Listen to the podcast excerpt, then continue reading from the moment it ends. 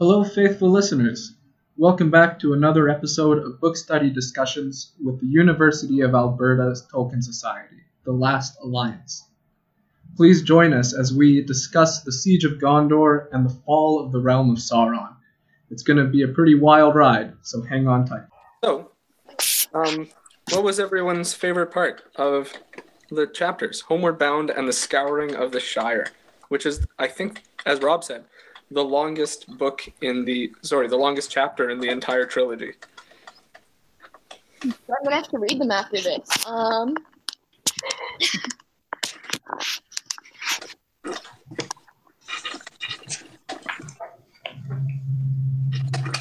Um, let's start with Robert, and then I, I don't know how to do orders with this because we're not in a circle.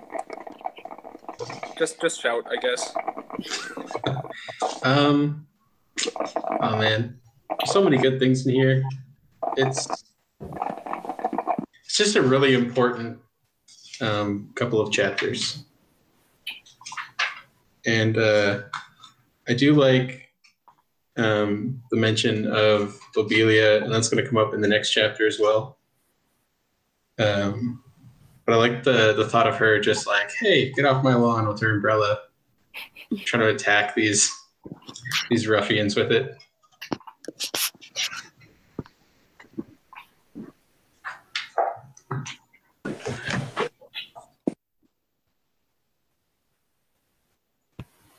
Um, from what I recall, really no, no, it's fine. You don't, you don't need to look at me while I'm talking.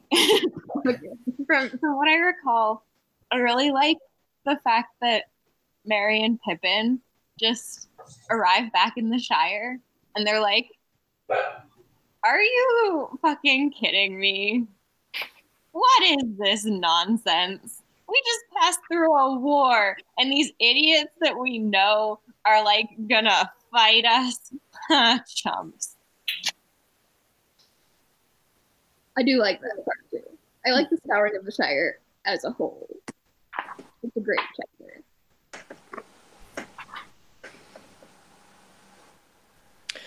I think uh, nothing really was like, oh man, this is the moment in um, what you call it, in the Scouring of the Shire chap- chapter, but in the Homeward Bound chapter, um, Gandalf going to go talk to Tom Bombadil just like grabbed me for some reason, and I'm like, oh my gosh, the amount of stuff I would do and money I would pay to be present to that conversation. Wow, that would be spectacular. Tom Bombadil and Gandalf having a chat. that that's what got me. I liked the bit where um Butterbur found out that the king is is Strider. I thought that was really that was really neat. Um and just kind of the, the almost like relief that he has.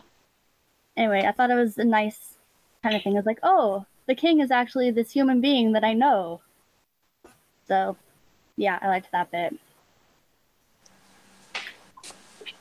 I haven't had a chance to reread any of the chapters. I was because I just found out about this last night. So, um, but I do find um, just seeing everything in a Hobbit context quite interesting.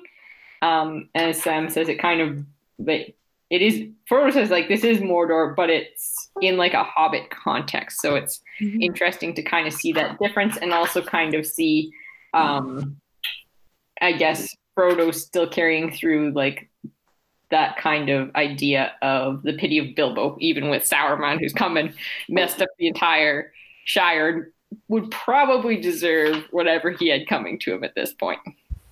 hmm hmm Was that everyone? Not quite. Hmm. Yeah. No, that was everyone. All right. In that case, let's start. So we can talk about Homeward Bound first because it comes first, but then we'll spend most of the time, obviously, talking about the Scouring of the Shire. Yeah. Um, so really, the only major things that happen in Homeward Bound are um, Frodo realizing that life will never be the same for him personally, and his wound at Weathertop, and then arriving at Bree, and the first kind of hints that something is not right in the Shire, and the conversation with Barliman. Let's talk about Frodo's wound first. Um, did anyone find this to be like particularly noteworthy?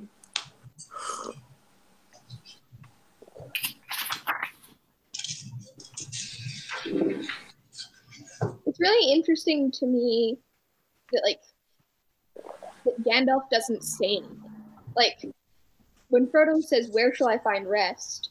Gandalf doesn't say anything, which is interesting, coming as it does with like Gandalf's knowledge that Arwen has given him her place on the ship, right?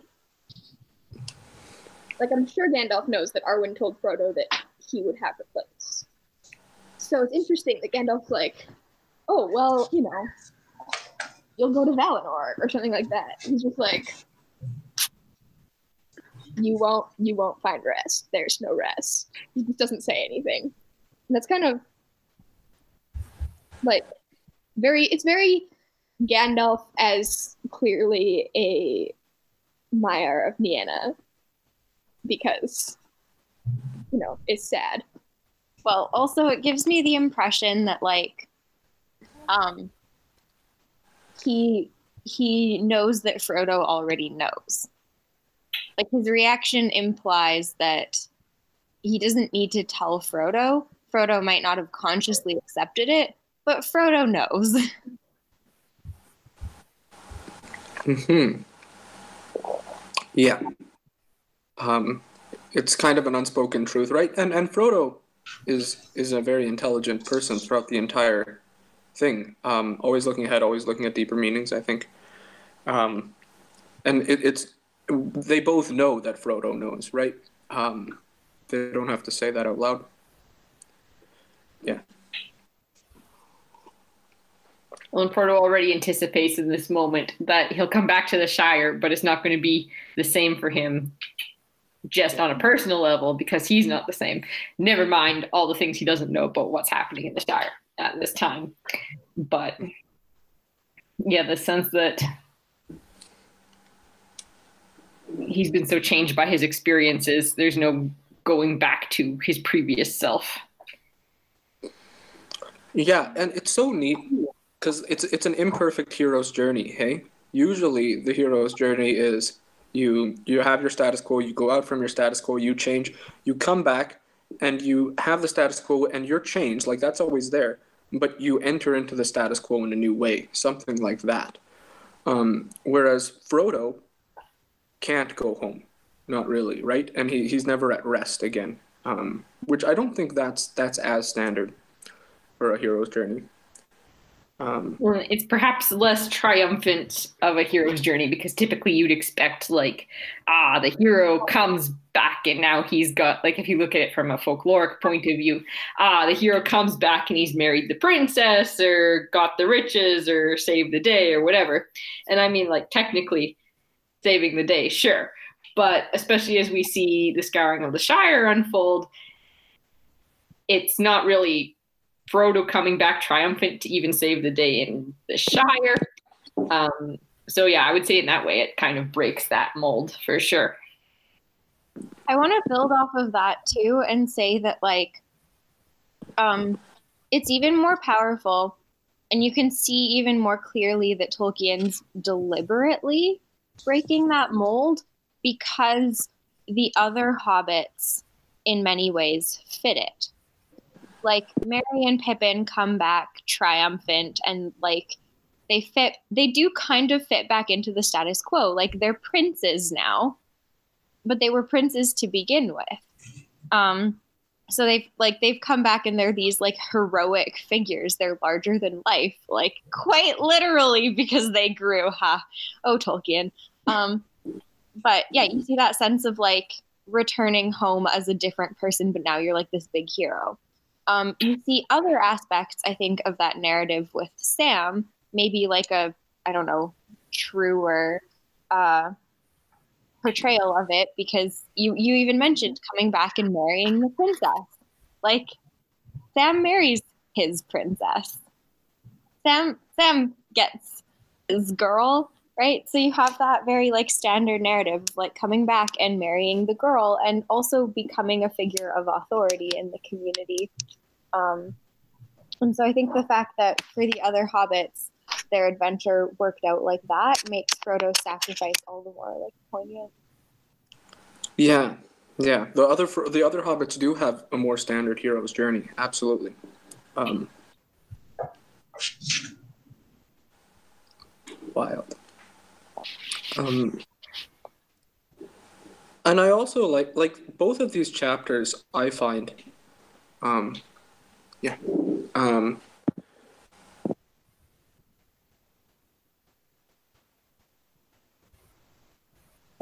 apologies. Um, they, they they're really um, a meditation on evil, right? Um, and the effects of evil, and the fact that um, a life sucks, and, and what and, and what happens after after an evil thing, even if you you do the right thing in it. Um, and the answer is there's no going back, and there's no real entirely satisfying explanation. Um, there's no to use fancy words. Um, there's there's no perfect theodicy that'll explain away evil and make it all okay. That's not how this works. Um, but you just move forward anyway, and that's kind of epic, I think. Define theodicy. Um, a- um, response to the problem of evil. Why is there evil if God is good? Okay. Yeah. Maintaining that there can be a good God and there be evil at the same time. It's a whole whole philosophical tradition, actually. It's pretty pretty fascinating stuff.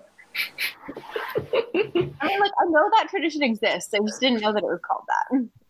No, no. I think it's I think it's Greek. Theos, Dikos. Yeah, defensive God, something like that.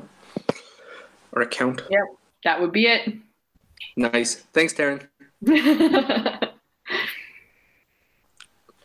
Cool.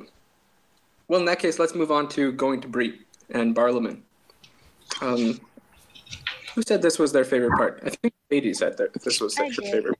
Yeah, I liked him. Why is that? Why? Why is Um, that? I think I think I resonate with the the homelier characters a little bit in this book. Um, and he was just kind of that um, that sign for me that is like, okay, things are are going wrong, um, and he's feeling the effects of it, but he's still able to like be hospitable and to welcome people and and just his I mentioned his like relief about um this this grand king that he's heard about being Strider and and that kind of bringing some relief. He said he says something along the lines of um it'll be better for Bree or so somebody says something about it being better for Bree. Uh, and just kind of that familiarity. I like that bit. Yeah. Yeah. It's also, you know, just oh hi Eloise. Um, just so you know, your mic is off, Eloise. Um, the the the just the rural aspect of it again. You know, we haven't. I don't think we've seen it really much in the Return of the King. Tolkien's love of the rural life and simple things. Well, there's there's always glimpses, right? Um, but now it comes out real strong, um, and it reminds me of small town Berta, and I like it. Yeah. I also think it's really funny the um, the way knowing that Strider is the king um, recontextualizes that relationship for Butterbur. Like he was always thinking that Strider was this, you know, dodgy kind of guy. don't don't necessarily trust him. Um, but like now he sees all that, and then you like it's really just like a neat little little nod to the um, beginning of the series. I also think it's kind of fitting in the sense of um, the idea of the return of the king. Like we've seen the return of the king to Gondor. Mhm. Sorry, was someone going to say something? Like Ryan's phone vibrated. Oh, okay. Racist. um, but yeah, so we've seen the return of the king to Gondor. Um, and now, and they've been. It's it's a return in in two different senses. Like it almost feels like wordplay.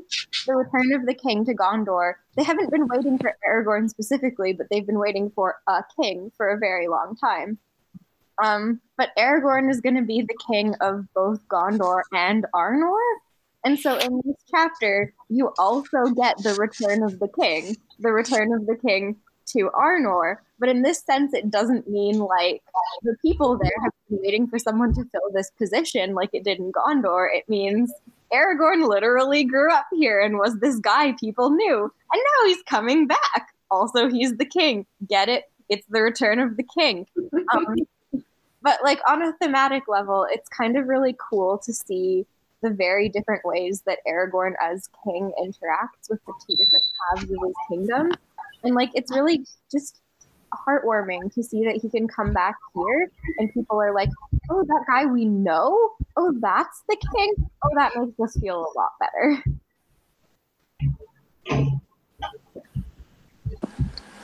And I like to kind of what I like from it is the sense that um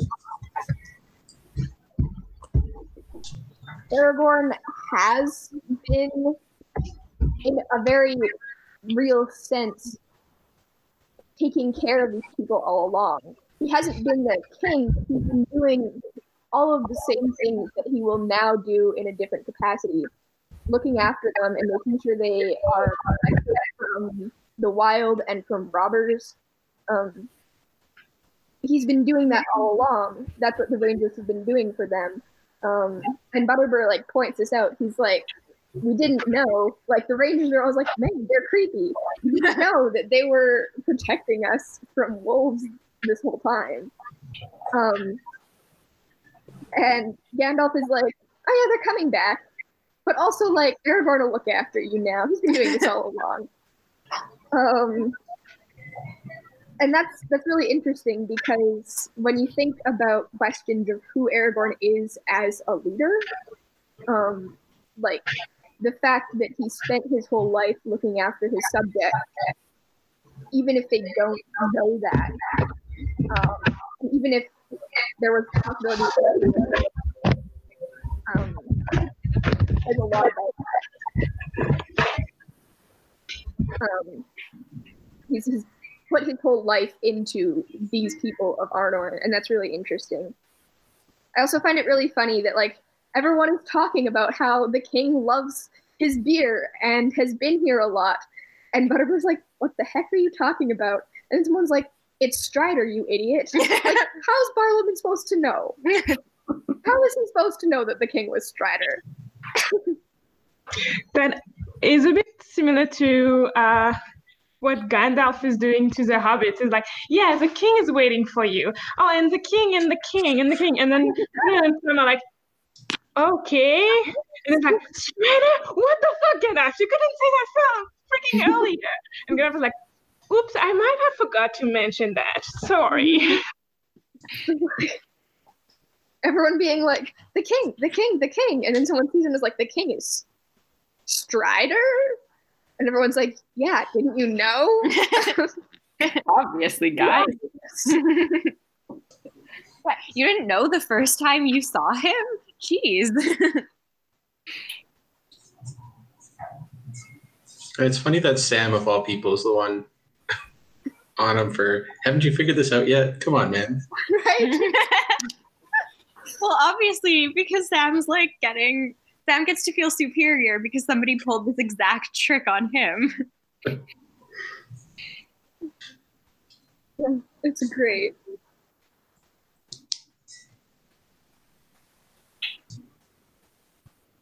Well, we're still on this chapter. Um, I would also like to maybe discuss um, kind of, I guess, how the hobbits still assume Gandalf is going to come with them near the end here. Um, where they're like, oh well, it looks like some things are going wrong, but oh, we've got Gandalf, and Gandalf is like, ah, no, actually, you don't. You're like, you're all good now and trained up, and you don't really need me anymore. hmm So I found that kind of interesting. Um, so it might be worthwhile to discuss Gandalf's role, and particularly it reminds me of um, how a like Frodo and Sam have had to do everything without Gandalf being there to help them, and also it reminds me a little bit of in The Hobbit how Gandalf's like, "Well, you didn't think I was going to come with you like all the way, did you?" Like. Where, where, temper your expectations, everyone. I have other jobs. Yeah. It reminds me so much of The Hobbit too.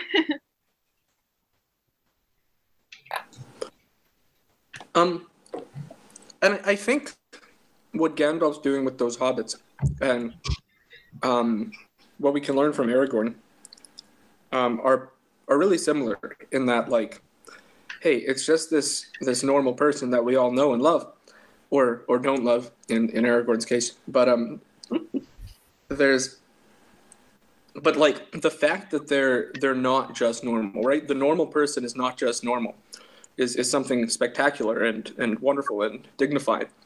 Um, that that's that's the case with everybody, right? I think that's one of the main messages of the chapter is like normal people are spectacular um, as far as their dignity goes.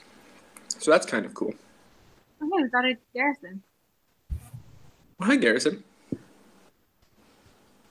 Um, yeah.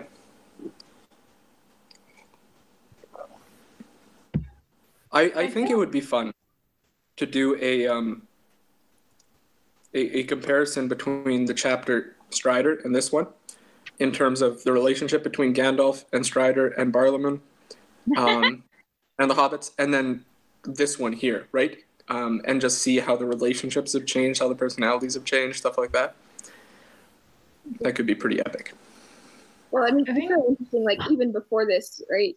In terms of the way that the people relate to the hobbits, the people that relate to the hobbits, like they're all like, "Man, everyone kind of looks amazed that we survived and are home," and then later realize that it's not that they survived because no one has any idea what happened with them. It's that they're all dressed like princes and they look very fancy um, and kind of terrifying and that their whole relationship with um, Bree has shifted in the sense that when they are at the beginning, when they're going out to Bree, Bree is that intermediary place between the Shire and the big world, and they're sort of in awe of Bree. Um, they're like these backcountry people who are now coming to Bree and are like they have beer and pints, you know, stuff like that. Um, it's like, wow, there's a lot of people here, the kind of people that we've never seen before. And now, one, they're that kind of people that no one's ever seen before. And coming back to Bree is instead of this movement into something greater, a way back into their the smaller affairs of the Shire. Um, and also like it seems it seems small and and cozy and quiet compared to the world that they've been living in as opposed to being a bit scary and like this completely new thing. And that's really interesting. That kind of liminal space that Bree is, op- is occupying. With those two chapters, uh, I kind of see, like, at least through the hobbits, a form of fairy tale telling, not in the sense that, like, everything's happy forever, but it's like in the sense of this child that goes out and comes back grown up and capable. And it's like they go out and it's like, you know, I don't know if you remembered as a child going to a city that was slightly bigger than yours, or like, oh, you didn't go often there, and it was like the big thing. And then when you go there for like university to study, you're like, yeah, it's the what is the same city? Like it seems so much bigger and fantastic when I was a kid, and then it's like, no, it's just a city, you know, or like, oh, it's a cool city, but it's still just a city in comparison to what you imagine it to be as a child. And then I feel Bree's a bit like that for the Hobbits. It's like, wow, so big, and then they come back like, yeah, it's nice, but it's not as big as we imagined it, we remember it to be, or as terrifying as we remember it to be, or whatever. And also the fact that Gandalf is like, oh yeah, no, you're on your own now, um, is also similar to this idea that yes, I was there to kind of guide you, protect you, like lead you to where you're supposed to be, or like where it's sort of safe to be because like Frodo and Sam can argue that it was not exactly safe to be there, but you know. um, and but now uh, through those guide those guidance, you've learned enough that you can do it yourself. And if I stay with you, it's gonna hinder you more than it's gonna help you because you're never gonna step up to your place and to your capacities, and you always try to rely on someone else when you can actually rely on yourself and your capacities. Well, I think it's interesting to note that the hobbits in this particular case aren't really baffled by Gandalf leaving them or that um, they're not disturbed by it in the same way um, that Bilbo and the dwarves were in The Hobbit. Um, or even earlier in the Lord of the Rings, where they're like, "Oh, now, well, like Gandalf hasn't met us, we don't know what to do." Um, you get more of a sense, I feel, in this chapter that like, "Oh, yeah, okay, we'll uh, go and uh, deal with some things then." Yeah. you don't even really have their their response to the fact that he's leaving. Um, like they don't even really say anything. They're just like, "You'll come along with us, and things will get cleared up." And Gandalf's like, "No, you have to do this yourself." Also, I'm going to see Tom Bombadil, so like, and they're like, "Oh, it'd be nice to see Tom Bombadil again," but they don't actually like ever say anything about the fact that Gandalf is leaving. He just kind of does so. Um, yeah. Gandalf does kind of a lot of talking on this last page or so about a variety of things, like seeing Tom but also like, better hurry back before the gates are locked. And they're like, gates? And he's like, yeah, there are gates. And you're kind of like, he just a good guesser? Or is it like, or is he like, he's he's just like snuck ahead and knows that there are gates in particular, and that's definitely one of the things that has happened. Okay, Well, I also thought that was confusing. And then I thought, you know, they actually spent a bit of time at Rivendell, and there were still some rangers in the north. Um, and so perhaps it was news news reached Rivendell, and Gandalf learned about it there. But then why would the Hobbit not learn about it? Like, why Yeah, would like Gandalf receive the news and be like, you know what? Let's make a surprise for them. It's gonna be so fun. You know, it's like You know what's a great surprise? Gandalf, you have a weird like. Don't ever organize a surprise for me. Like, please don't. You, no.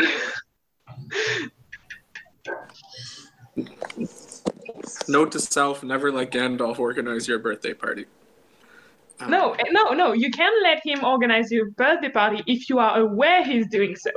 If you're not aware he's doing so, never drop Gandalf in a surprise birthday party for anyone because it's going to explode or send you on a quest or suddenly they will be scouring all over your country and you won't understand why. That is the exact reputation Bilbo complains about him having in The Hobbit. It's, fair. I mean, it's not entirely not her. And Like Gandalf can pretend to be innocent in all that, but he still he still knows why they have he has this reputation in the Shire. He knows why. He's just pretending it's not that bad. Anyway, All right. So shall we? I mean, a lot of these themes are going to continue on to the next chapter. So why don't we talk about the scouring of the Shire? Wait, Um, Bill's back. Yeah, Bill's back. Bill's I- back, yes, and safe just- and sound. I just have to express my my happiness at Bill being alive. Unlike that one animated film where he gets eaten by that thing outside of Moria. Oof. That's a big oof if I've ever heard one. I have an actual thematic comment I could make about that if you want me to. Yes. Great. Okay. So I think that that adaptation approach shows a pretty major difference between um, what Tolkien cares about narratively versus what a lot of people care about narratively. Like, I one of the points that I like to make when I'm talking about Tolkien and eco criticism is that Tolkien really genuinely cares about plants and animals as individuals. And the fact that he so carefully tracks exactly what happens to like every single one of the ponies is just one more sign of that. And that difference between Tolkien's view, where he's kept track of where Bill is this whole time, and the adaptation where they're like, oh, we'll just have the pony get eaten. That seems like a thing that would happen. Um, just shows quite a significant difference in care. That's true. He cares about it in The Hobbit too. Although there they do get eaten, I think, right? Yeah, uh, yeah. But he but he but he still cares about it, right? And he also Yeah. cares about it when it's like the four ponies that they set out with. Like he specific. There's that that little bit in Fellowship where he says like, "It's okay. Like they weren't eaten by barrow wights. Like they went out. They met. They they were much more intelligent than the hobbits. They found Tom Bombadil's ponies, and then they lived there for a while. And then eventually, like they went to Bree, and they had good lives. yeah.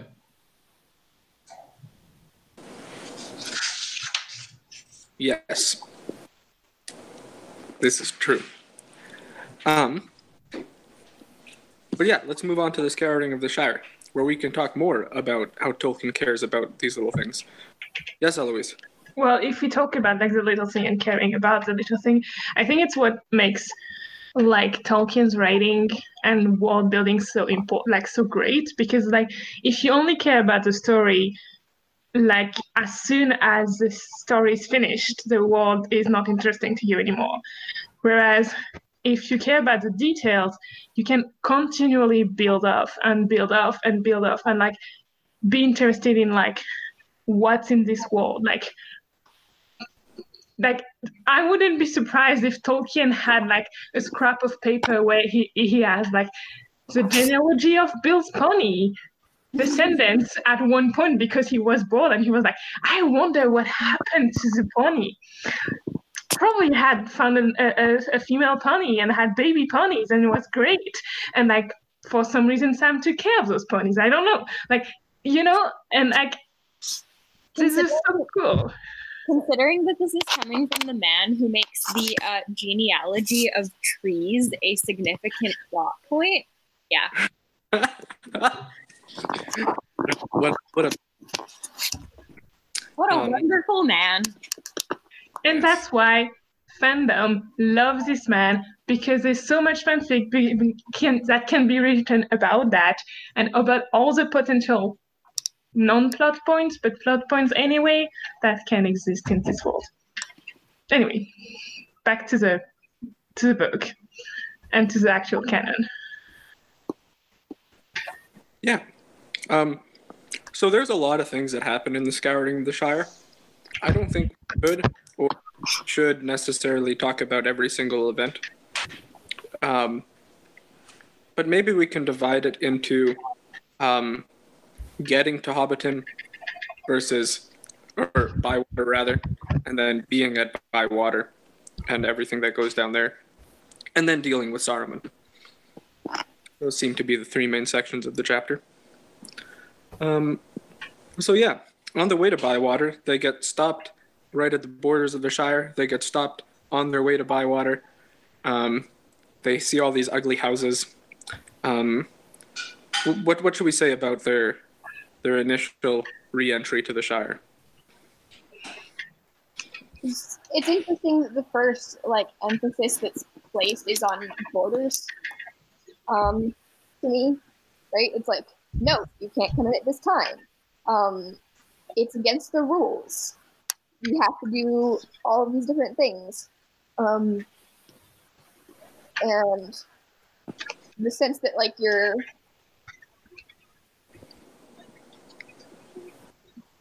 the right to kind of go back and forth and you're right to I like the hobbits. They should live here.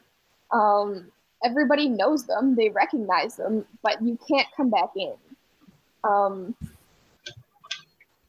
and yeah it's just it's, it's interesting that that's the first emphasis in place because it's like that's how it's the, it's the way that you begin to emphasize like nationalism in general that's kind of an interesting thing to be building up Yeah, I was gonna say, uh, like, you can't have good hosp- hospitality values and also close your borders. Yeah. Yeah, it's freedom of movement is sort of the first thing that's denied to them. Hey. Um, and and and, and hospitality though. It's Oh, not just that they can't um, go in. It's that there are no inns and you aren't allowed to take people into your house and you aren't allowed to eat extra food. Yeah, it's like this Um, direct violation of everything that makes hobbits uniquely hospitable and like heroes would embody hospitality when they go out into the world too. Because it's placed on like homeliness um, and comfort in hobbit culture and in Lord of the Rings as a whole, like you can clearly see that that is the first thing that's being denied to them, um, which is interesting. And also, yeah, not just that, but also the, not just like uh, against like culture and the way that it is, but also that very, very real sense of like, this is a hard border now. It never was, but now it is. I think what struck me the most in that is how they expected, like they come back and they're like, it's gonna be weird because Gandalf said it was gonna be weird. Um, but they still expected hobbits to be hobbits and to like well there's a rule but like you hobbits we know you. Like obviously we're gonna bend the rule for you. Like and like being hobbits like being hospitable is more important than anything else. And they're not. Like they they meet hobbits who are so scared so like and and then in less than a year like in less than a year they've been scared into not being hobbits and not doing what seems natural to them if i make sense.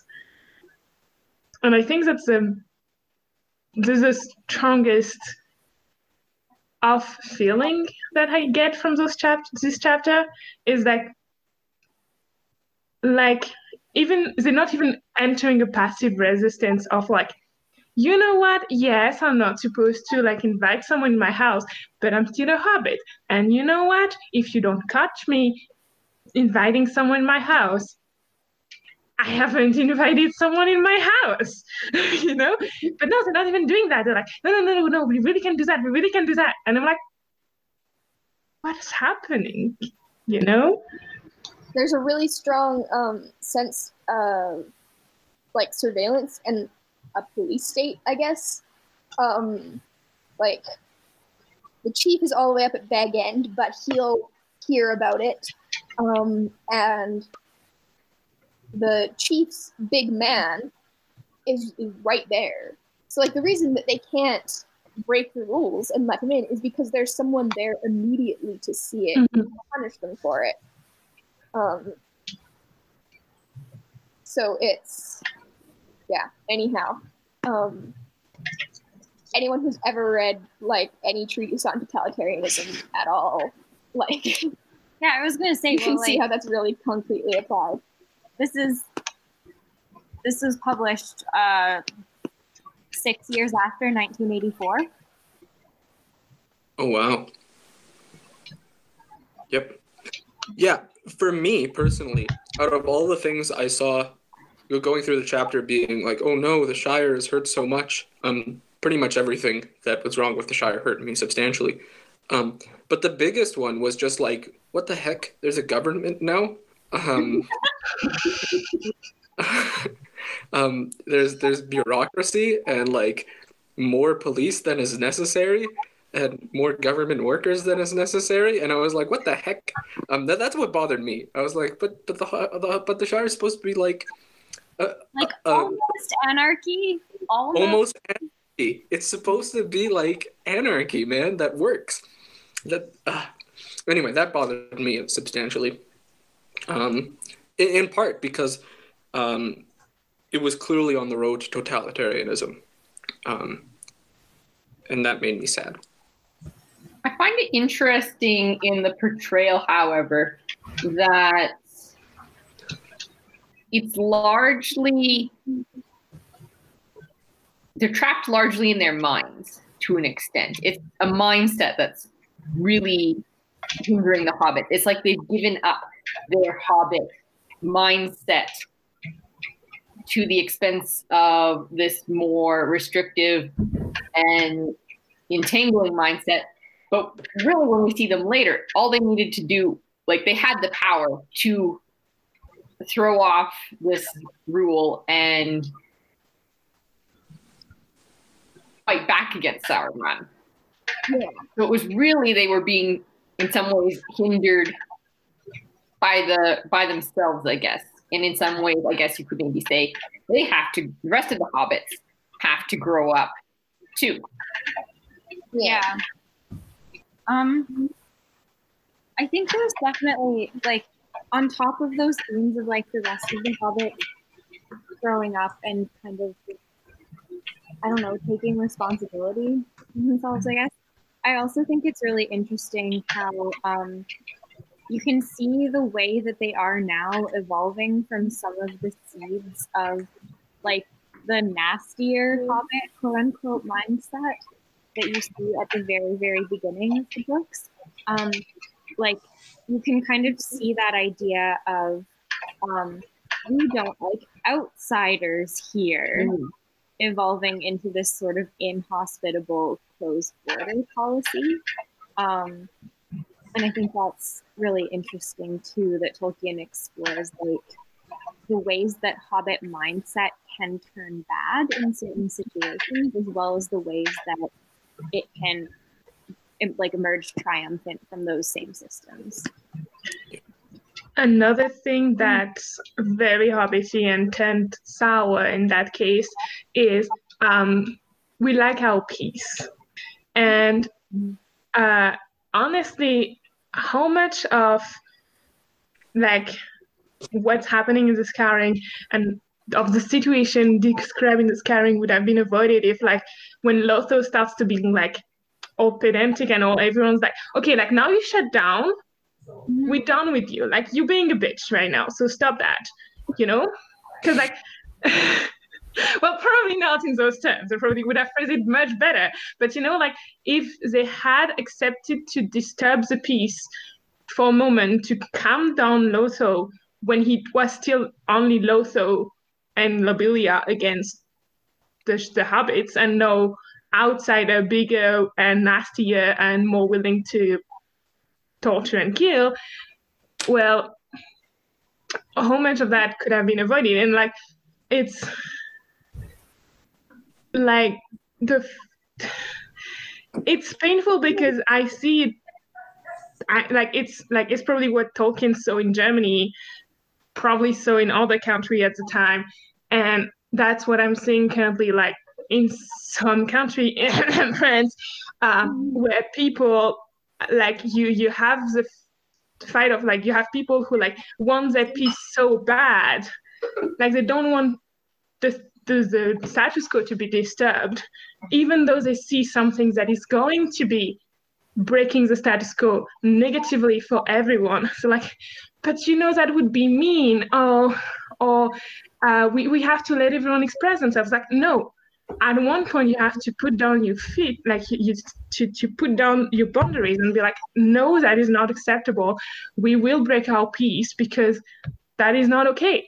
And like the hobbits, by wanting to be so much at peace and no problems and like being kind of mild in that term like kind of like oh maybe it's gonna, gonna go away it's gonna go away. If you don't look at it it's gonna go away and it doesn't it gets worse. Until at one point they look up and they're like how do we get out of there? And they need four people being uh, being like, okay, so that's not acceptable. Now the only solution is to literally fight by kicking those people in the butt or killing them if they really, really like are dangerous because some of them are. And we don't want to get to that extreme, but like we will have to. Anyway, I got carried away. No, thank you. Um, like I, I, I I totally agree, right? It's the it's the natural hobbity tendencies, which are generally good but not perfect, um, turning to evil, right? It's the same thing we've seen with evil throughout everything that Tolkien's ever written. It's a manipulation of something that's already there, um, and a privation and a corruption. Um, and it's the hobbits are peaceful. In this case, they were too peaceful, right? Um, something like that, except for the Tooks. Wow, spectacular. I think it's because uh, they mistook peace for quiet instead of for like fairness. Like an, a system is at a, truly at peace and truly peaceful when everyone is treated fairly, not when everything's quiet and the status quo is not disturbed. Peace requires justice. Yeah. Yes. Exactly. And they were like, okay, we're not sure whether or not it's fair or just or okay, but it's not like breaking down houses or like evicting people, so it's fine. And then suddenly you have people being locked down, including Lotho's mom and Lotho himself, um, who even died, you know? Uh, and yeah, like it's a slippery slope. the slippery slope. So, for what it's worth, um, I'm not sure if this is conscious on Tolkien's part, but what I see him doing is kind of um, what what happens with real life anarchies, right? He's making the Shire pretty real.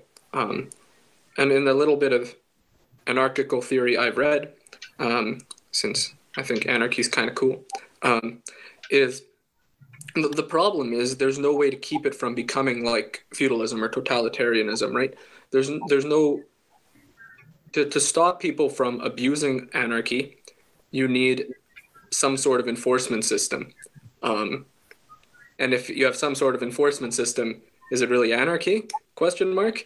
Um, and and it, like it's it's an incredibly tough balance to have, right? Where you have this this kind of free for all, peaceful, nobody interferes society, um, as opposed to um, having an organization that keeps it in check. Um, and it, it's hard to, to strike that balance if it's even possible. I um, guess it would depend where the organization come from. Like, is it like a third party we install as an organization to keep peace, or is it like, for example, like Lobelia being arrested? Is it Lobelia standing up for herself and her neighbors getting out there and be like, okay, get out now, leave her alone, don't take her, or like just being covered in their houses and not because like the if like the community enforcing their own rules or protecting their own members is a form of enforcement but i would like i don't know much about anarchy but it doesn't seem very governmental it's just what you do you know exactly. like exactly exactly what it is. And is that good enough is the question. And this is this is a very real real playing out of an anarchical society, which I think is cool. Mhm. But yeah, like I think like in this sense, like the hobbits even failed to take responsibility for their own community because like like yes they don't really like Lobelia, but like as they all say, she stood up for herself. She said like that what the fuck is happening here? And yes, it's not a very hot like it's it's a low it's Lobelia. So everyone was like, ah, she's finally out of us. But at the same time it's like, yeah, but who's in there instead of her? Like, don't we prefer a like nasty old lady who screams at everyone and complains about everything and steals silver spoon uh, to the people who could potentially kill us if that pleases them you know? And like yes uh, like they admire the fact she stood up for herself but at the same time they like as i said no one stood out and be like called all the neighbors and be like, okay, no, you leave this old lady alone. Like you, you don't do that. That's just not no. Yeah. And I mean Lotho was also really dumb in thinking that being rich would be enough.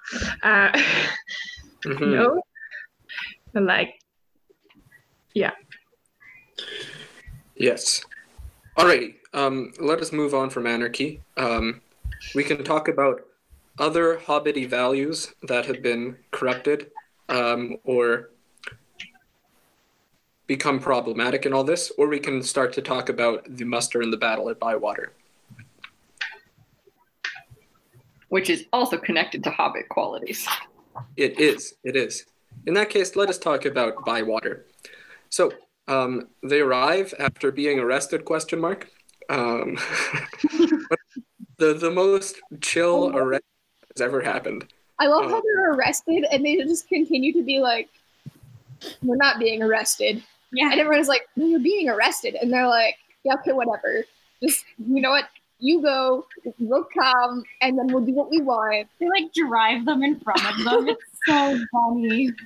And everyone's like, "You're being arrested. You've broken the law." And they're like, "Yeah, sure. We're being we're being arrested. We know." Legendary. So funny. It was spectacular. It was very hobbity. Yeah. And the sense that like in coming back, they're like they're annoyed, but they're also like, we're not. The thing about having been away and like you know hung out with Aragorn and destroyed an evil ring is that suddenly it kind of feels like uh, the um, judgment of your fellow hobbits upon you doesn't mean. so it's kind of like like you can arrest us, but you can't hold us. You can't even really make us feel bad about what we did. this is just, it's, it's the sense that like the hobbits, even though they they love them, are are silly for arresting them, and that's kind of an interesting approach to take to it because um it's it's from the outside that you see it's only it's only from the outside that you can see how insubstantial the authority is their authority is right? Like for hobbits who have been living here through the gradual increase of rules and regulations and the gradual changing of their entire way of life this is very real and substantial and they can't do anything about it. Um, it takes someone coming from outside to say, you, you don't have to believe in their authority. You can just not do that. You don't have to agree to these things. Um, and that's a, like an interest, and it's an interesting perspective on authority, but it's also an interesting way that they kind of laugh at it um, they're annoyed, but they also kind of find it them, them silly and insubstantial. Um, is it's a it's a powerful weapon, I guess. there's also like a tiny bit of the the of that bothers me in the sense that yes, Merry, Pippin, Frodo, and Sam can stand up to that because they're from the outside, but also because, um, well, first, if they shot, most of them like they, they have pretty efficient armor, so like they, they they already have like more gears to fight, Yeah. like just per se. So there's like yes, they have not they have not lived through that, but they also have um, more uh, confidence in their personal security and their capacity to out like outdo the, the arms that could come to them from disobeying like um even if it's funny and like it ends up in a good place because like the hobbits are following them and the the, the shire is called and like everyone's saved. Um but like in a way i'd argue that for example like again going back to lobelia she stood up with her umbrella in a dress.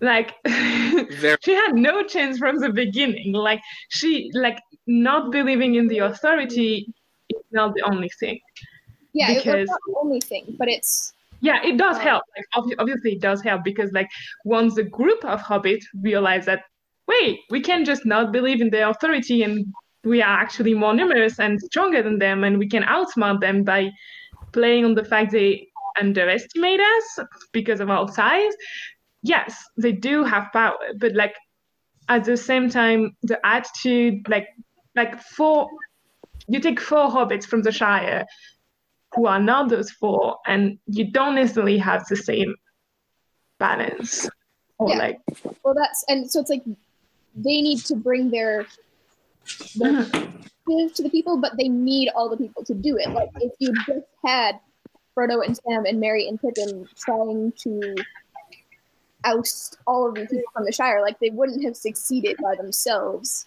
Yeah. They succeed because they can call they because they can call everyone else to arms. Right? Like if it had just been the four of them, they may have done pretty well because you know they're armored and armed, but they still would have been overtaken. Um, Hmm. uh, eventually, and that's so it's, it's you need that that mentality, that outside understanding, right?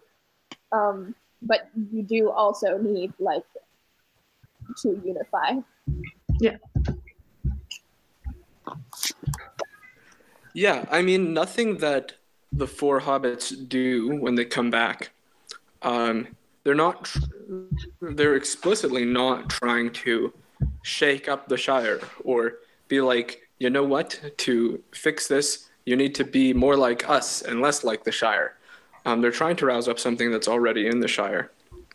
Um, right? That's why Tom Cotton is so awesome and important.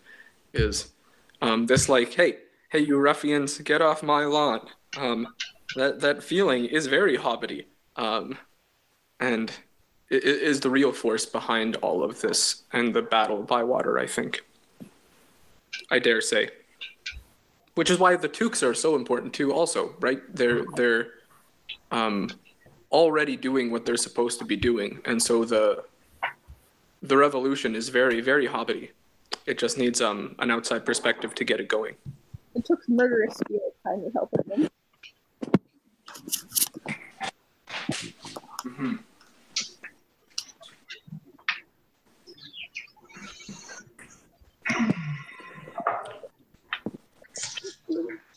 Cool, cool. Anyhow, I like the Horn-call of Buckland. Um, I like that it's something that comes from the Fellowship when like there's a Nazgul and then comes back around here to be like, here, fire foes. Except it's not like some weird spectral guy from the outside anymore. It's us. Awake, awake. Yeah. Unite against your oppressor. Fear, fire, foes, awake. Man, Merry and Pippin are so metal. I love it. I I also really like how like blowing the horn of Gondor or like no the horn of Rohan I think by Merry is already such a strong step in rallying people, but not only rallying, but like making them do more than look out at the window and be like, "Who's doing all that noise outside? That's against the rules." Uh, like they they like, wait, that's not a noise that we usually have in the Shire. That means, yeah, I think I'm not okay with what's happening now. Let's go fight. Like, I'm I'm summarizing and like packing together, but it like I read it like that. I felt it felt like this horns has this power to like hit you in the gut and be like, okay, so now you get your head out of the sand, stop pretending nothing's happening, and you fight back. Yeah. And I don't know if it's because it's from Rohan and they're like so epic in their blood and everything they do that even their horns have the epicness in them and in the sounds they produce. But I I I loved it. I was like, yay, horns of Rohan. I love you. You're great. I like the really in that part where he's he's going to blow the horn. Um, the horn is like the concrete example of like Merry having been away and become and like changed and grown. Um, the fact that he has the horn of Rohan is a concrete example, but the how he uses it um, the fact that he's like, no, I, we can't get undercover. His like this the the fact that he understands the strategies that have been used and how to counter them, or the fact that he's like, you know what I've got? I have one weapon. It's a horn, but I also have this knowledge of my people. Like you can kind of see him really coming into his own and how being in Rohan and you know being the squire of Theoden and stuff lets him come into his own the kind of person that he needs to be in the Shire. I just I love that. Suddenly Merry is like the strategist that's so cool. And you've kind of seen him grow in that, and you've seen that quality in him from the beginning. And now he's going to use it to like mount an active resistance. Captain Merry has a very nice ring to it, I think. Very Mhm. nice ring. Yeah, it's it's unfortunate that we don't get to really see very much of that that aspect in Pippin in this chapter. Like we know it's there, right? He goes and gets the the Tooks. Um, but you know, he's the prince of the Shire, really. Um, and he's also and that's going to play out a whole bunch more in the next chapter and in the appendix appendices.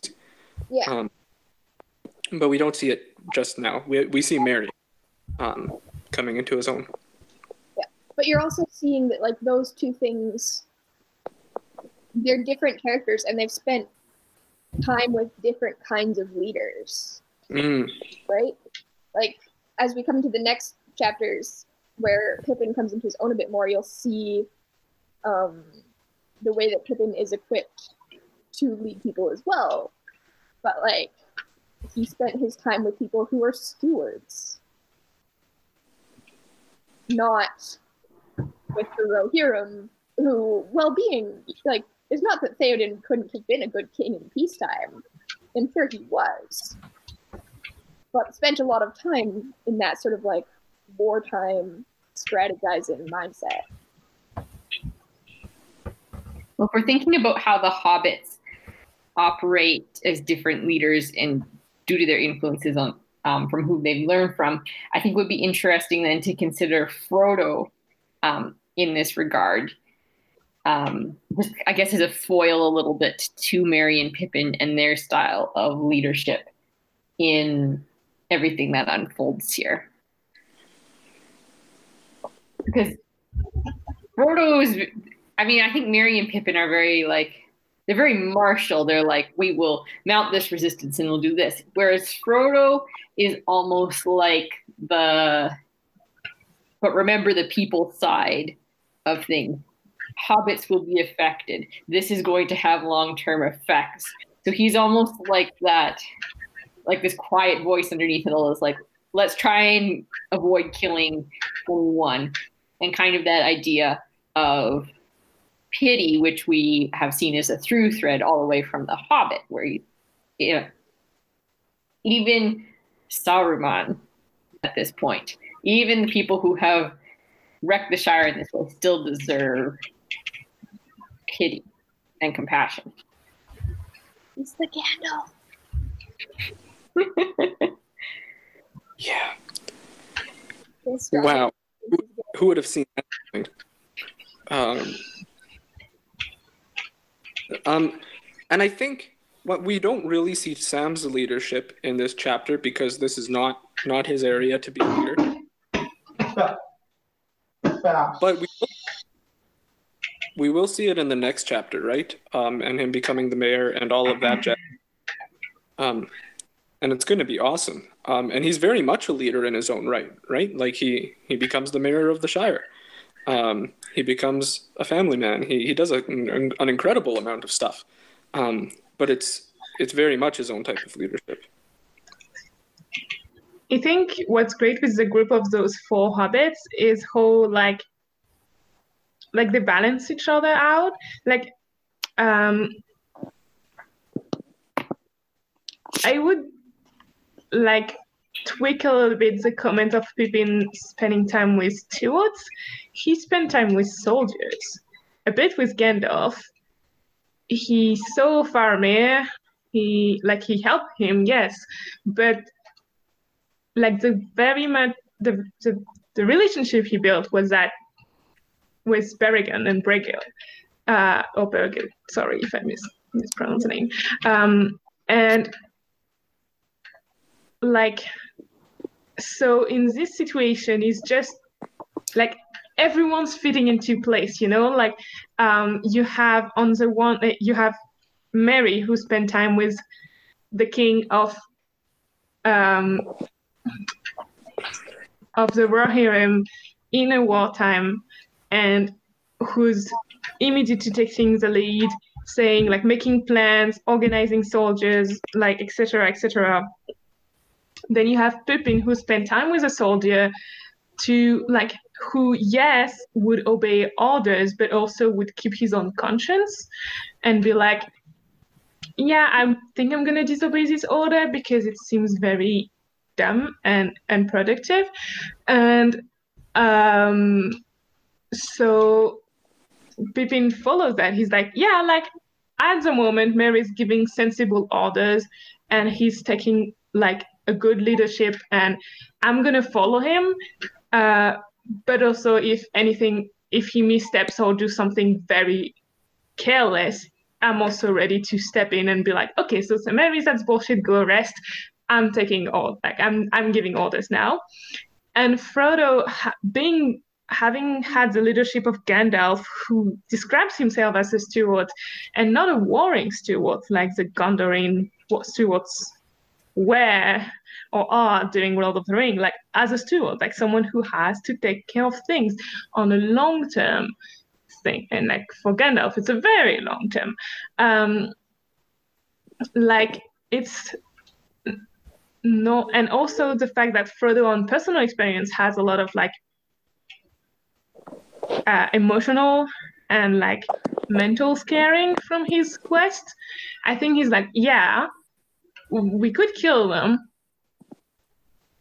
but five months, five years down, five decades down the line, who, like, how are we going to look back on that, on ourselves killing other people or putting hobbits in dangers? Or so he also, like, he pre take care of things like I can take like I I I will do what I can now, but I'm also planning for the future, which Gandalf would do.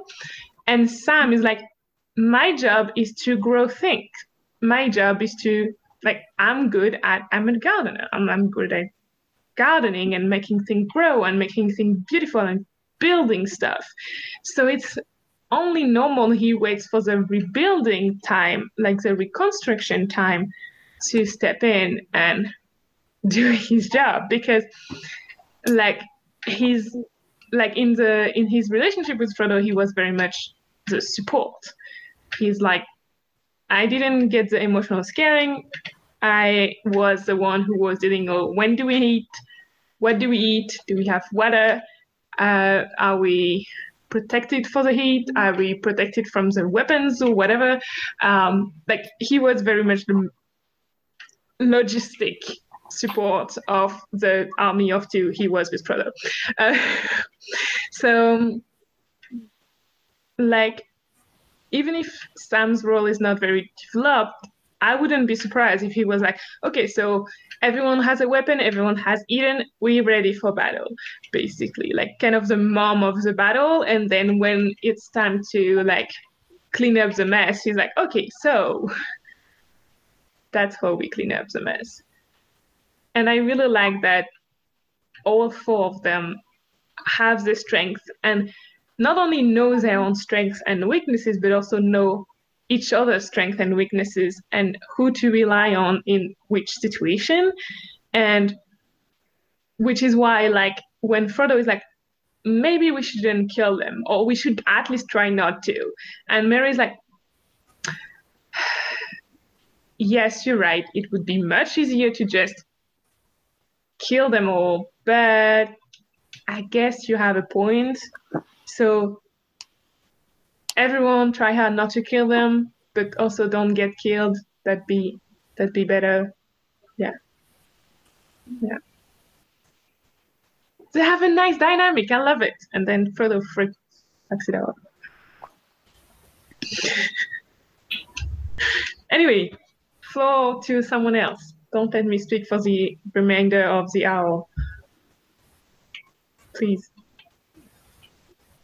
I mean, I could, but. There we go. Thank you.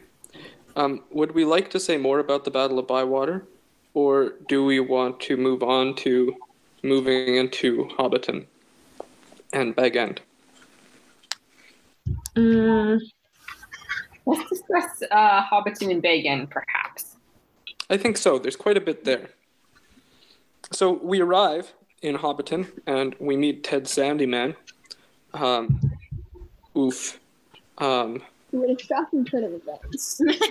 a shocking turn of events. But like he's, I think he's really important, right? Um, in that, you know, not not every Hobbit is perfect. Um, that's not the message here. It's not that no one has gone over to the other side, or wasn't wanting to go over to the other side even before people arrived. Um, that's not the right message here. Um, and then we see all these disgusting buildings and chopped down party trees. Ouch. Um, in Hobbiton, and eventually we get to Bag End. Um, initial thoughts on all that. Just looking at um, kind of the destruction of the Shire in general, I find it interesting how um, Tolkien uses the change in the landscape and the surroundings to illustrate the change that's taken place on a deeper level. Um, and in particular, kind of this emphasis that yes, destruction for the pleasure of destruction and ugliness, like pleasure in the ugliness of things. I not yeah talking about that um there was this line where they were talking about uh they just cut down trees and let them rot. And i'm not entirely sure but like i don't know if like the movie is fucking on my head and they put that in Treebeard's mouth in the movies or if he also say that in the book. But like he mentioned something similar i think but i'm not sure We saw just- similar language in the books in the Ithilien chapters. yeah okay of, where of um, trees' bodies being hewed wantonly and Mhm. left out in the open. So this is definitely the second time, at least the second time in the books that we're talking about like I don't know. Like we're talking about trees the same way that you would talk about like disrespect of bodies in like Greek of like human bodies in Greek mythology almost like like somehow the killing is even worse when you're not even like respecting the end like the court. Mm. Yeah, it's it's wanton destruction, destruction for the sake of destruction. We had a chat um, when we were talking when we were going through Mordor about whether or not Sauron wanted Mordor to look the way it does, um, or whether he would prefer it to be green fields, um, because he wants good things hypothetically, or whether or not he takes delight in destroying the environment. Um, and we made a decision. Um, but this, this for me, because this is still the spirit of Mordor, spirit of Isengard, um, tends towards just destroying things just cause, just cause it's beautiful. I want it gone. Um, I don't want it for my own. I want it destroyed. Um, Seems to be the vibe. Yes, probably. And it's not because it's beautiful, it's because it's not yours. Um, if you go right back to the Ainulindalë, right? That's the underlying sense of Morgoth's choice to be like, of, of Mel- from Melkor right from the beginning, is like, well, other people did things, but it was not one what I wanted to do, and I didn't have control over it. So I will wreck it um, because that's as that's what I can do to have control over it. Um, and that mentality then stems all the way down. Uh, Melkor teaches it to Sauron, and Sauron teaches it to Saruman. It's it's that sense that like, it's yours to control and to, to dominate and to make, then you, you dominate it by it. Things that were made by other people, like you can't, those can't stand. I think. Well, also it's it's that language of um, hating things that are beautiful and free. Um, and when it comes to evil in Tolkien, there's generally like a couple different reasons for that. Partly what Sarah was saying that you cannot control them. Uh, partly because they remind you that there's something beyond you, which is partly tied to control, but it's also partly tied to that um, that idea of cutting yourself off from the world, of being only able to interact with it through consumption, um, and that you see coming up a lot with evil things. So, like, somebody did a really interesting analysis of Gollum and the ways in which he's like repelled by the natural world. Um, and their idea wasn't that Gollum is like counter to nature. The idea was that Gollum can really only interact or find pleasure with things through eating them. Like through literal like literal consumption. Like eating eggs, eating live fish. That idea of like eating life. He is incapable of enjoying the sun or the moon or like the smell of stew or like the sight of a nice garden, like any of those things that involve interacting with the world as it is, like as it is letting, like letting it do its own thing. Um, and I think you see that happening here too. Like the very sight of a tree becomes a torment because as you have fallen farther and farther into evil, you are disconnected from any way of interacting with the world around you that isn't consuming it, whether it's like turning it to your own purposes or literally eating it or burning it again for your own purposes. which like comes back to sort of like your encounter with um Sandyman here. Um is that like they they've cut down the party tree it's basically a quarry in front of Bagshot Row here. Um, and Sandyman says, What did you want to come back for? We've work to do in the Shire now. Um, which is interesting, and, and especially an interesting thing to say to Sam with such a sneer, because Sam is a very hard worker. Um, Sam Sam's life has been this sort of productive work, right? Building a garden and and creating something that grows and is beautiful for its own sake, um, as well as providing for you. Um, and that's been Sam's whole life's work. Um, and so there's two things going on here. One, that work has to be, like from this perspective, work is is only consumptive, the same way that everything else is. It um, has to take and destroy in order to be considered proper work. Proper work. Um, but also that like work has to be a bad thing, right? Like there's this weird balance. Work is punishment versus Yeah. work is fulfillment. there's there's this weird balance in it that like balances the idea that everybody must work um all the time but that work also it ought to be bad you ought to hate doing it um and that's That's no bueno. yeah that it's bad um but it's also kind of like what the mentality that's that's existing here is like um sandyman is kind of like uh whatever blacksmith from farmer giles we're talking about he gets Sunny Sam, Sunny Sam. He gets a delight out of people being miserable. Um, because he himself because is he's miserable. very miserable. Uh, and that's it's so interesting. Mhm. Um, about like, I had a point, and it flew away. Was it anti-capitalism? Uh, not in maintenance. It was maintenance. Um, okay, so two years ago I had this class where like we talked about maintenance and how it's not considered as work or in capitalism. In capitalism, uh, like cleaning your house, it is necessary, but those who do the work, you mom, is not are not recognized as doing work.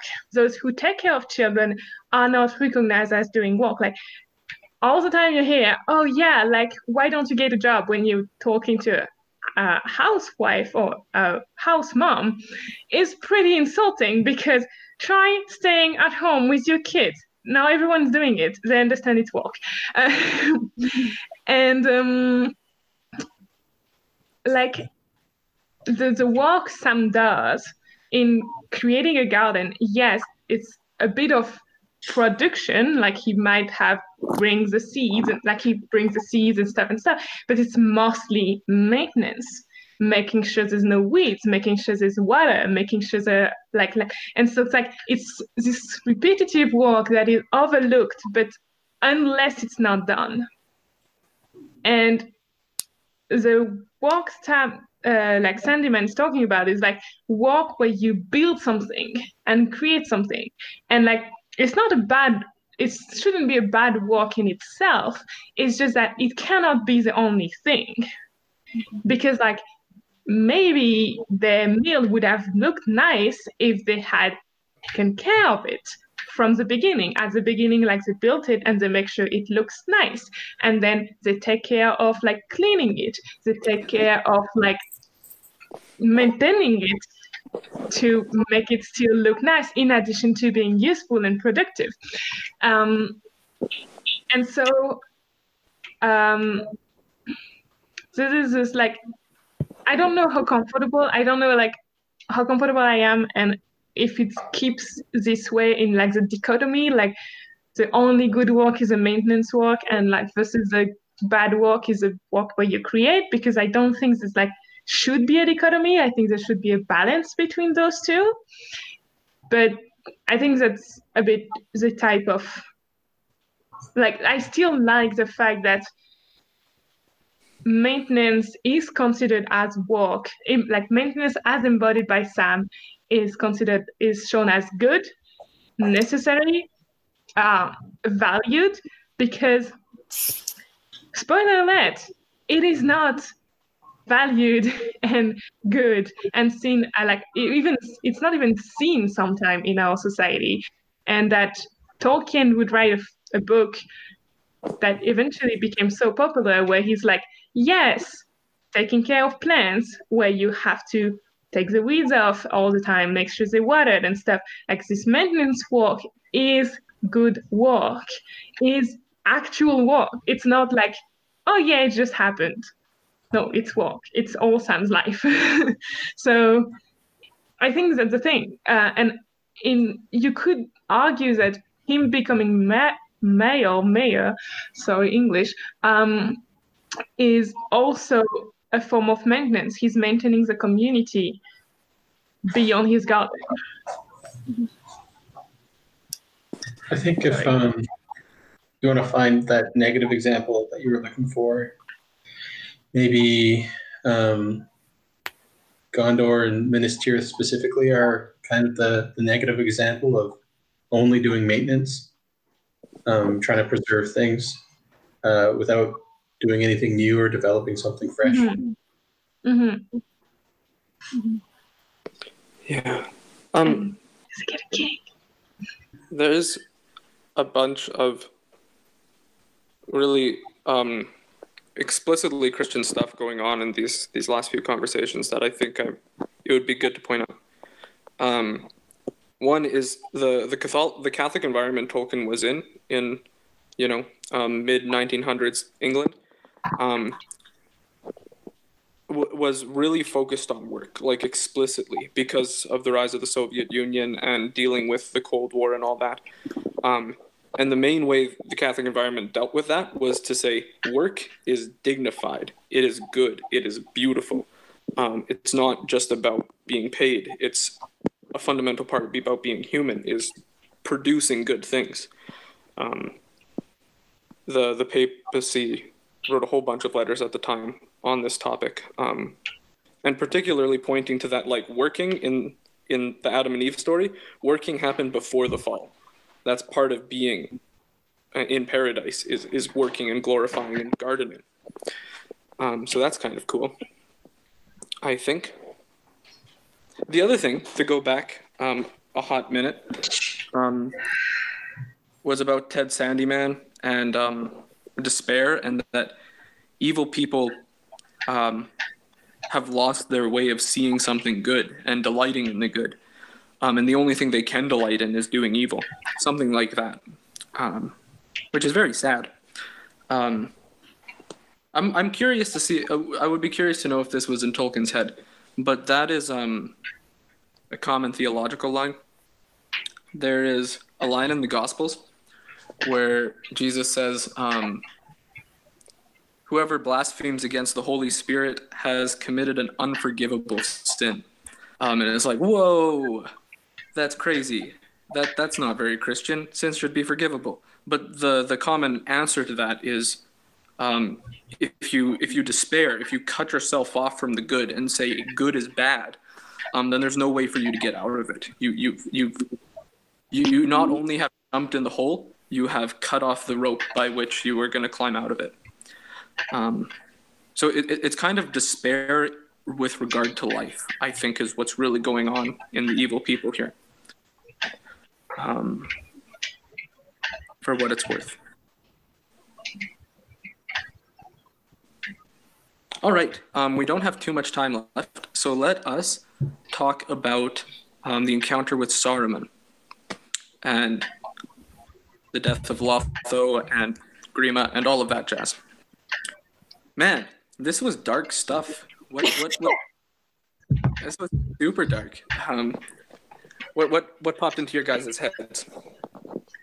Um, as you were talking about like despairing and being unable to see good, um, and then jumping to like let's talk about Saruman. Like, well, that's a perfect example of what you just said. Uh, Saruman can't believe there's a good thing like that people see good anymore and that people are good anymore. Like when Frodo is like, I won't kill you because I don't want us to become monsters. uh, I I think uh, if you keep living, you might eventually find pleasure again in not hurting people, but like in in in the good things of life. And Saruman's like, you so looking down on me, and so, and Frodo's like, what? No, like I want I want you to be better. Like what are you talking about? Like I I'm I'm not looking like like you can feel how Frodo is not doing that out like of spite or like disdain. He's not disdaining Saruman. He's genuinely against all hope and all others' advice. He's genuinely thinking that Saruman could eventually, eventually be saved at one point. And Saruman's like, stop being so disdainous and like looking down onto me. It's like, I am I'm not. And he totally forgot how to believe in good in people and how how what good and healthy relationship look like or like good and healthy people look like.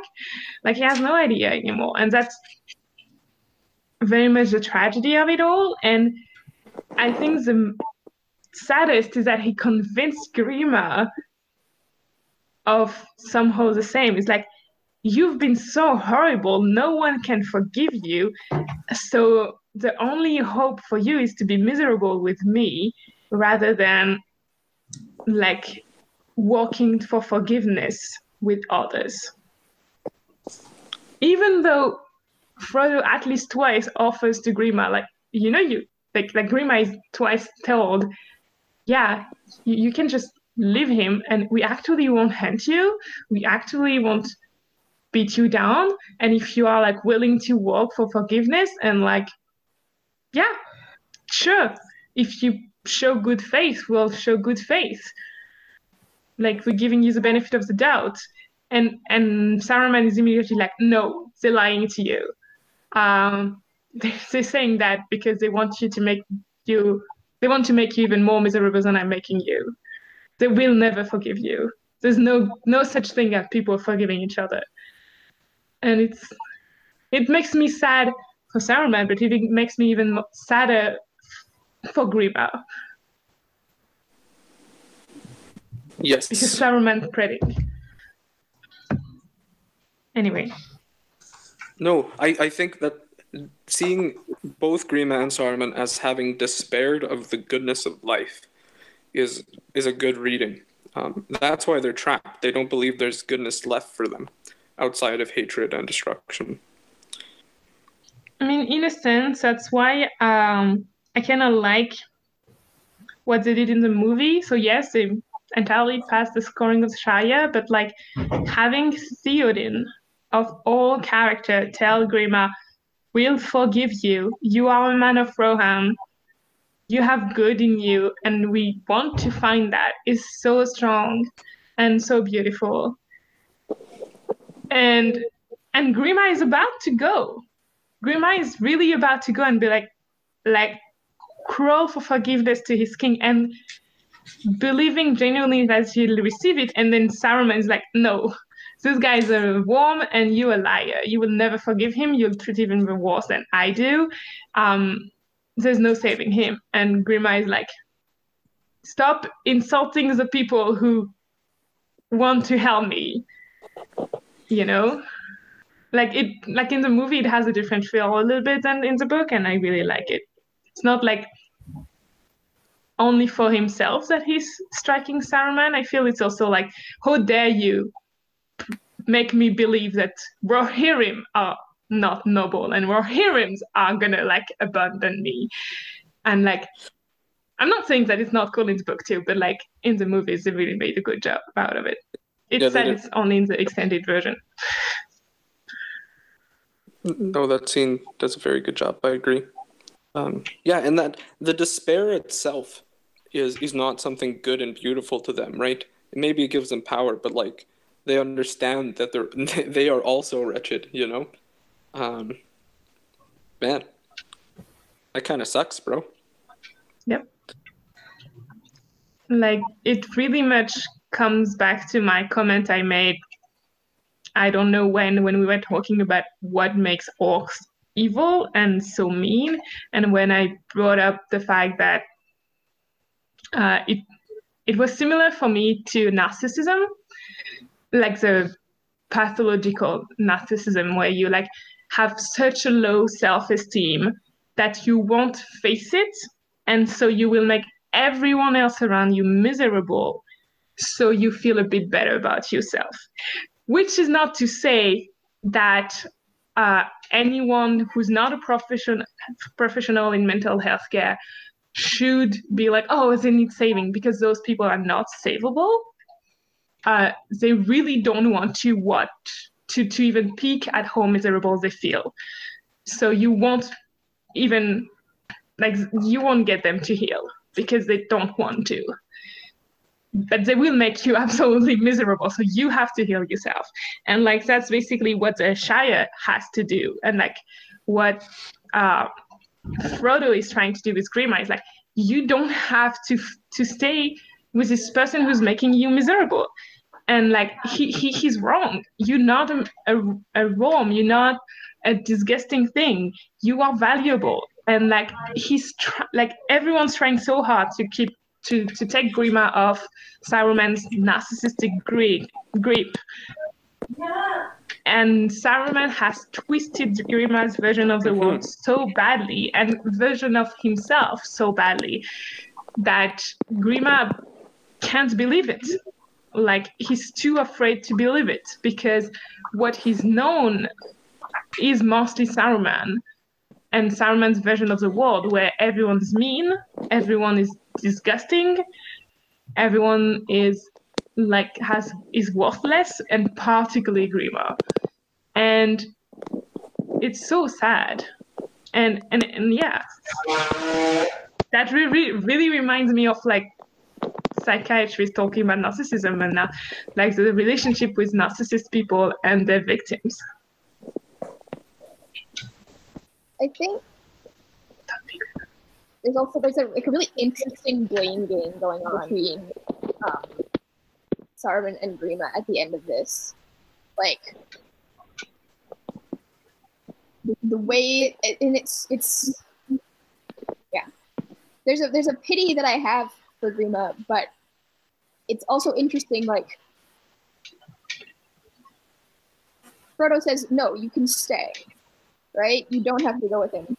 And Saruman says, Well, did you know Grima killed Lotho? Um, and Grima immediately turns around because I killed him because you told me to. Um, immediately turns around and says, It wasn't really me, it was you. You told me to do it. And Saruman comes back with, Yeah, because you always do what I told you to. Um, and they're they're passing this this blame for the death of Lotho back and forth. It's really interesting because, like, on one hand, yes, like you, you pass it off to Saruman because he is he's responsible. He gave the order for it to happen, um, and takes the responsibility for you know having a man killed. But at the same time, you can't. He's right you can't discount the fact that Grima just does what Saruman tells him to, no matter how despicable it is. Um, right up to you know killing killing someone. Um, and it's it's just it's an interesting back and forth between two people, neither of whom have any particular interest in like the morality of the situation or like who ought to be responsible for something so much as they have this interest in like making the other person carry it, right? And Grima can't understand that Saruman doesn't feel guilty about doing something. Like Saruman clearly feels no guilt about Lotho's death. Like he's not like, you know, I feel really bad because my, you know, my subject killed your hobbit. No, he doesn't. He feels no guilt about the fact that he had his man killed. But Grima does. Grima's clearly like, you make me do terrible things all the time. You ought to feel bad about it. And like, no, Grima, you are also just a bad person who like you're in a bad situation, but also you're a bad person who is stuck around doing things you know are wrong for a very long time. Um, and like Saruman weaponizes that against him, weaponizes that sense that like you're stuck now and you can't do anything good because because you follow me and I'm a terrible person. And I Saruman is owning that and weaponizing it against Grima and Grima's like, ah, okay, well, I'm a terrible person. That's gonna kill you now. We're done. Yeah, there's there's no exchange to have to lead up to um Grima's choice to, to kill him. It's just that sense that like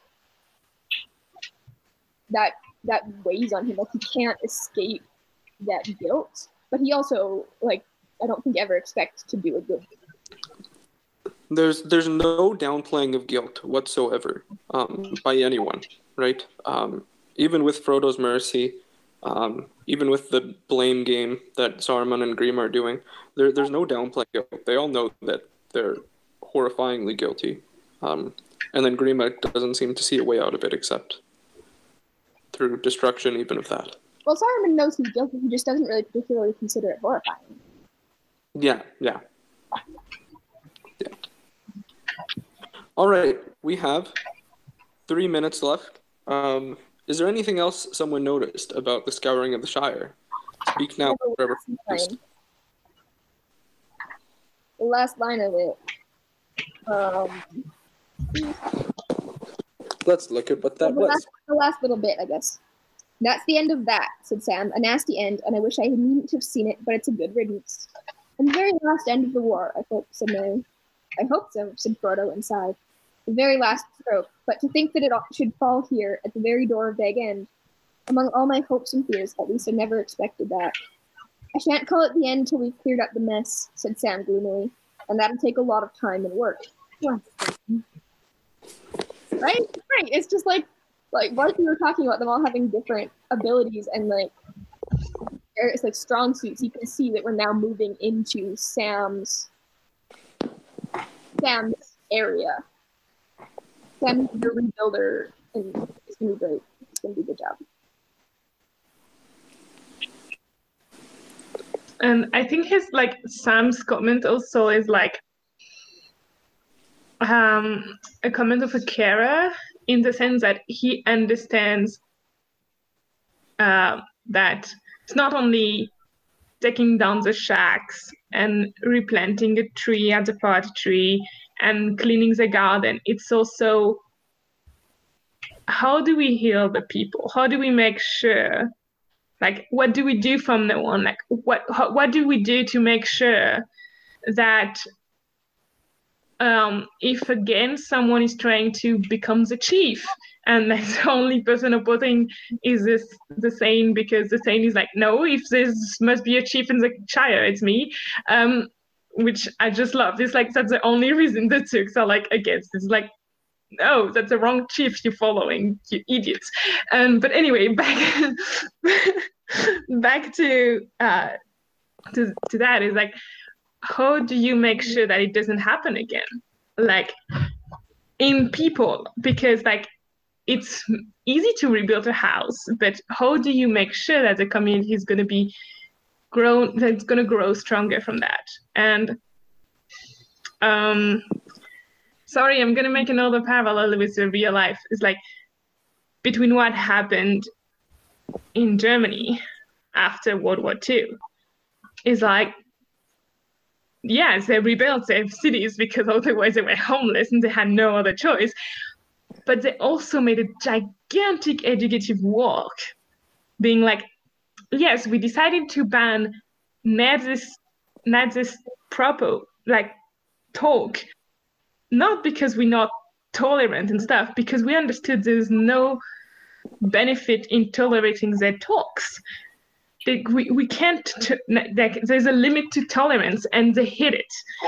And um while and and now we see the result. Like on the other side the big hero of the war like us was like yeah now we're fine now it's done and germany was like okay so now we're starting to do the work of rebuilding and making sure it never happens again. And now you have German citizens who are like, what the fuck, US? like, how do you have Nazis? How do you have Nazis when we are like punching them in the face? Who are we the one punching Nazis in the face now? What the fuck? Like, what what happened? And what happened is that um, US saw this work done when the plan Marshall was done. They were like, yeah, we, we, we gave money, the houses are built, they have hospitals now, they have a government, great. And Germany was like, Sam, they were like, yeah, no, we have to teach people how not to do that again. And that that uh, that's a big deal. Like, and I think that's why Sam is so precious for the Shire because I don't know what future Tolkien had started to write for the for Middle Earth, but I think that in that future the Shire would be stronger because of Sam's effort to not only rebuild buildings and gardens, but also rebuild community and like values And for cultural people. Hmm. Gardening in both a literal and metaphorical sense. Very nice. Growing a community. Yeah. But yeah. Everyone, that is that is our time in this time of timelessness. Um, I mean, in theory, I, I like we could keep going for two more hours if we wanted to. um, well, Brent I would hate us, but we could. All right then. Thank you for joining us.